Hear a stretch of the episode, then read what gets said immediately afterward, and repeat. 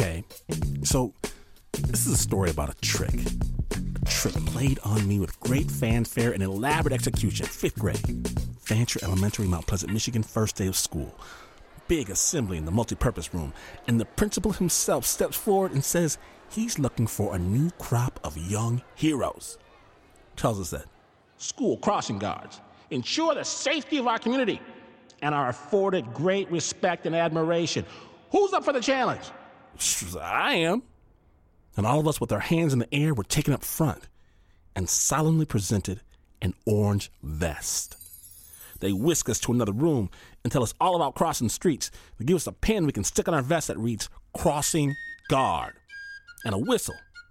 And finally, they hand out posting assignments.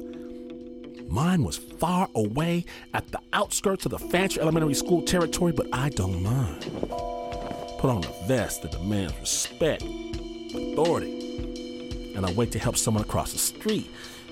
And that's when the pack of seventh graders show up. I hold out my hand in an exercise of raw power, and they smack me around the nose and ears and promise a jalapeno wedgie if I ever try that again. Lesson learned. So I wait and I wait and I wait, and there's just one kid, one kid who needs a crossing guard Gerald. Snot nosed second grader. So I walk little Jerry across the street. And that's it. For Jerry, I gotta stand there for 35 minutes. Them's the rules. All right. I've got no problem with that, but see, in Michigan, there are two seasons winter and almost winter. And September doesn't count. By October, the chill comes quick. By November, the entire state is unlivable. But I have to stand there like an idiot waiting for little Jerry, who most of the time never shows up because his mother drives him to school in a heated car comfort so he doesn't get his little earsy wearsy coldy woody. I hate Jerry. I hate his mother. And I hate the principal for sending me out there. And one night, one of the coldest nights ever in recorded history, I know that school's gonna be canceled the next morning and it's gonna be awesome. It would be cruel and inhumane to send kids out into an ice storm. I go to bed with a smile on my face, planning out all the fun I'm gonna have when I finally get out of bed.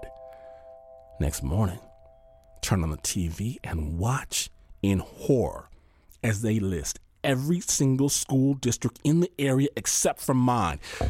It's a cold one out there today, folks. Stay indoors if you can. And I'm supposed to go out and wait in the blizzard for little Jerry, who 99% chance is in the car with his mother drinking hot chocolate?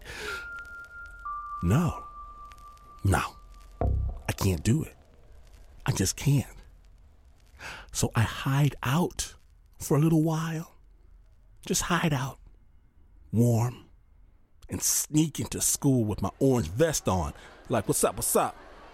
And yeah. After the first bell, snot nosed little Jerry wanders in crying, Nobody was there to help me across the street. the principal's all like, Dereliction of duty, and someone could have been seriously injured, and you have to apologize.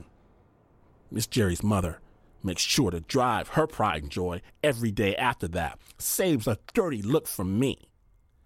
The next year, when a new principal gives the same speech about how he's looking for a new crop of young heroes, I can't believe I raised my hand.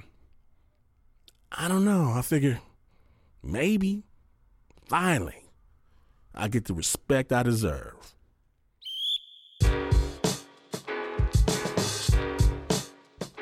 Today on Snap Judgment from WNYC and NPR, Dirty Work. Dirty Work. Amazing stories from real people doing the job nobody wants to do. My name is Glynn Washington. Please bring some hot chocolate for your crossing guard because you're listening. Snap Judgment.